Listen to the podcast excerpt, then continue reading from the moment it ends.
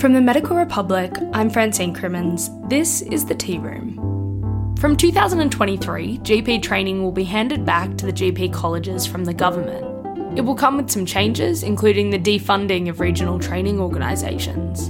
And it's also been met with questions about what college led training will be like for all the experienced GP supervisors and practice managers who are working under the current system. And that's something that we explored in our last episode of the Tea Room. This episode, we're joined by RACGP President Dr. Karen Price to talk about the plan for college led training and the wider goal to ensure the sustainability of general practice into the future. Dr. Karen Price, thank you for coming on the program. A pleasure again, Francine. So, if we look at training and the take back of training by the colleges, for the RACGP, what preparations are being made to internalise training once again? Well, isn't this exciting um, to have the training back at the college again after so many years? I think it's going to be a really positive step forward. We have prepared um, over the last little bit a vision for um, general practice education and training, the so called profession led community based training model, which is up on our website for everyone to have a look at. And this was informed by um, our long standing association with education, of course, with all of the um, experts within the college on best practice available research and evidence, and uh, broadly consulting with the sector. So it's been a, a, a big piece of work, um, and we've got that there. So it's it's particularly focusing on the local communities because that's where um, the keys. And you know the key relationship between supervisor and registrar um, that's one that we've really built some supports around. And um, you know i'm really excited about the fact that we'll have that collegiate kind of space uh, again back in the college. And at the moment, there's been so much speculation about where everyone will stand uh, in the future, and particularly around the future of the regional training organisations, at least as they are at the moment. What's your understanding or the RACGP's understanding of their future, or will they cease to exist as we know them at the moment? Look, that's a really hard question. Um, we don't really fully know the answer because they are all individual companies, and so they've got to make their boards, they've got to make their decisions, and so forth. We do know that the Department of Health have informed the RTOs that their contract for delivery of the AGPT training won't continue beyond 2022. And that's a decision that the federal government made, as we keep emphasising. So we were originally wanting to subcontract the existing RTOs, um, as we announced, and we announced that in 2017. But in October of last year, um, the Department of Health notified us that they had rethought GP training and we weren't any longer com- permitted to subcontract the current RTOs in their current form. And the reason given was that there were workforce imperatives and ne- a need to achieve efficiencies in the sector as, according to the Department of Health. Although we we have always stood by our um, our uh, line that the RTOs have done a good job so it's it's going to be uh, a bit tricky to see where this lands, um, but we're excited because from what I've seen, Francine and everybody listening, everybody is really focused on doing the right thing by the next generation of general practice uh, uh, trainees. We know how important this is, and we keep focusing on that part and um, I'm hoping that the rest will follow because that's a really key part for everybody. Once we get the aim, of course, right? Um, of course, there's some juggling and some challenging bits. Um, it's always a bit painful when change is underway, but uh, I'm really hopeful that because everybody I've met is focused on delivering a really excellent outcome, uh, I, I'm pretty sure we'll get there. And as you've just pointed out, these are some really difficult discussions, and there's so many stakeholders in this as well. The chairs of WA's Supervisor, Registrar, and Practice Manager Advisory Councils sent a letter claiming that they were being left out of the conversation and they didn't really know what was happening when it came to reimagining what training will look like from 2023.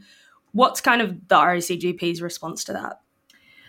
Great empathy um, we really can't speak for the government or the Department of Health.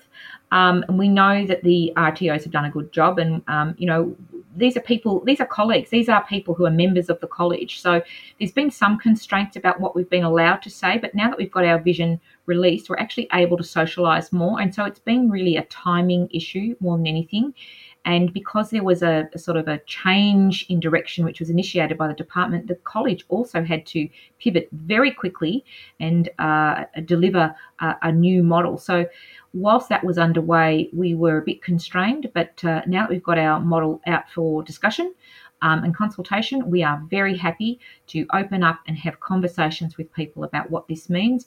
And it really is going to be a co design process because the people like WAGPET, they're experts in their area, they're experts in their communities.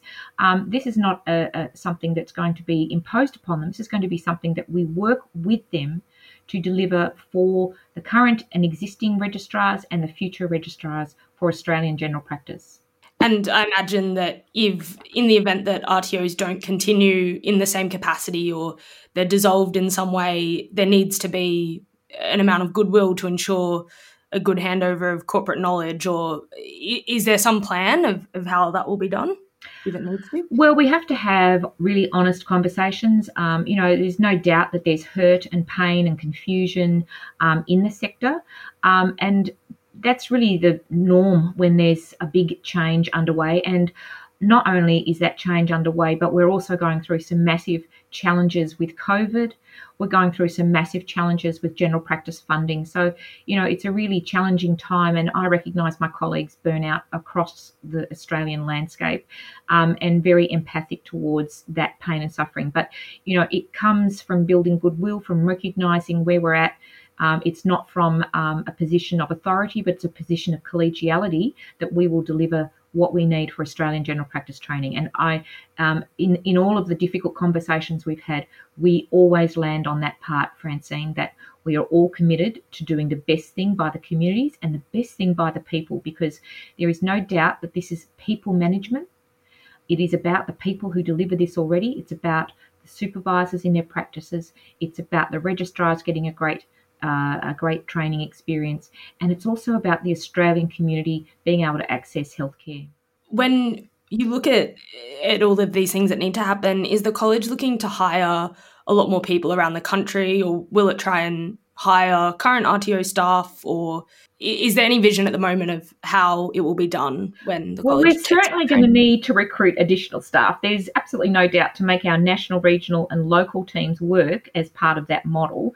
Um, and just exactly how that will uh, proceed is is going to be um, still uh, worked through. The the recruitment process will follow the RACGP's human resources policies and um, enterprise bargaining agreements, which are current at the moment. But it, but it will be a fair and transparent process. There won't be any sort of you know um, any kind of weird and subtle deals made. It'll be it'll be about making sure we deliver a really fantastic program for the future of Australian general practice. And within all this, there is that uh, bigger goal, and that is to make general practice a more attractive specialty, if not we would hope the most attractive specialty for medical graduates and people that want to leave the hospital system. What will you, uh, how will you aim to make GP a more attractive specialty, not just for the bush, but generally through this transition? Well, from the research, um, we know that medical students are making their career choices in second year of uh, medical school. Um, and that's really before they've done any pre-vocational um, placements. We know um, that they get exposed to hospital medicine and hospital doctors way ahead of general practice. We need to raise our profile in medical schools across the country, engaging with them and promoting general practice as a career choice. Um, and the other thing we need to do, this is, can't be done in parallel. This must be done with a revitalisation of the general practice sector, which we believe is a responsibility in part with the Department of Health. We know that 16% of general practice uh, of uh, uh, young doctors are choosing general practice, we need to make that 50%. And that has to be in parallel with increased investment into general practice as a specialty. It has to be recognised for what it does in terms of avoidable hospital admissions and so forth. It's really important to make sure this is a complete, um, you know, turnaround in general practice because what's happened over the last 10 years has been very disheartening for a lot of people. So you know, it's uh, it's it's a challenging and big, bold aim, but um, I'm here to push it through. And it could be a separate thing, but there's been a lot of discussion around the way that GPs in training are paid, specifically discussion around introducing salaries for GPs in training and looking at some of the other models of employment, like the Murrumbidgee uh, employment model. Yep. How does this intersect with the colleges taking back training, or are they separate things? It's a very complex discussion. I mean, I, I always say that, you know, back in 2000, uh, registrars actually took a pay rise when they entered general practice training. So that's why I mentioned in a previous question, you can't separate out the funding fortunes of general practice um, from this discussion. So the whole, idea of having salaries, I think, needs to be carefully worked through because there'll always be un, unintended consequences. Whoever pays gets a say. So we, we have to really think this through. One of the issues has always been, um, I think, believe it, this call for um, entitlements and so forth began with maternity leave needs that young um, uh, people needed when they uh, left hospital training. And it has to be looked at carefully as industrial reform across across Australia, really, in terms of having um, nationally funded parental leave. Um, because without that really far sighted visionary reform of our industrial workplace, these things are going to be band aids across what is really a need to recognise that our demographics have changed, the way that we work has changed. People want to have a more flexible model. And so we need to not we need to be careful of not sacrificing flexibility um, for what might be seen as short-term security. So this is a really big discussion we're having with GPRA and so forth, and it's a really important discussion. And also recognizing that there's personal choice in there, Francine. So there might be different people who'd want different things. And so this has to be a flexible model. It has to be a rewarding model and has to recognize that often when trainees are going through their training, you know, I think the average age of MCCC um, registrars is about 34. This is often a time when they're beginning their families and having children and so forth. Not for everyone, but there's a, a, a big need there to make this transition from hospital to general practice a rewarding one. And what's the contingency planning around making sure that there's minimal disruption to the cohorts that are going through or starting in 2022, 2023? Well, first of all, I'd like to ask you what you mean by disruption, because even now there are, are, are challenges, even before this even was on the table, there's always challenges with so many people entering training at such a complex time of their life. So, so there's a lot of change management to go on, we really ensure that keeping our community stable because that's where a lot of this learning is occurring. It's a, an apprenticeship model in, in many ways. We need to keep that community really stable and well informed, and we're beginning to do that and socialise that with a lot. A lot, more broadly in the community so that they can see that we are very committed to the community based part of this professional led training. Yeah, I guess the part of disruption could be that if someone is in the hospital system now or in medical school and they're not quite sure what training, what the take back of training will look like yet, they may be hesitant to commit to GP training when it's say year one um, in its in its new form under the colleges. Um, is that we're something? Very, we're very mindful of the next few cohorts and making sure that we have as smooth a transition and, and no disruption to those in training and those entering training um, as much as possible. I would say to those doctors in hospital training, there is going to be a general practice revitalisation and there's going to be disruption in all the other sectors as well because the workforce issues and so forth are being looked at for all specialties of medicine. So this this is, general practice is just the first cab off the rank. So there is going to be um, a change because we've got maldistribution and the health system needs to run more efficiently. So there is a big picture vision going on for the whole of the health sector. It's not just general practice. So we are here though with a wraparound model to look after our registrars. We're here with an established network with established communities who've been doing a great job, and we're looking to keep them stable as much as possible. And the college has done this before. It's a really, really exciting time. And I would say, look, you know, you're highly adaptable people. I've got a, a daughter going through uh, a hospital system at the moment. These people have been through a lot they're highly adaptable. Um, general practice offers a great career. You don't have to narrow down. You can hone your career into whatever way you like. And we are going to look after you and, and help you enjoy your career and design a, a, a training program that really fits your idea of where you want to be in Australia or, or the sort of things that you want to do. So I think it's an exciting time. And, you know, there are always going to be challenges, But the way the challenges are worked out are a local adaptive intelligence. That's how it works, making sure you talk to the right people who can help you through that particular time. And the college has got that within its model um, to help everybody, both supervisors and registrars and medical educators, and all of the people who are involved in delivering great general practice training. Dr. Karen Price, thank you. A pleasure.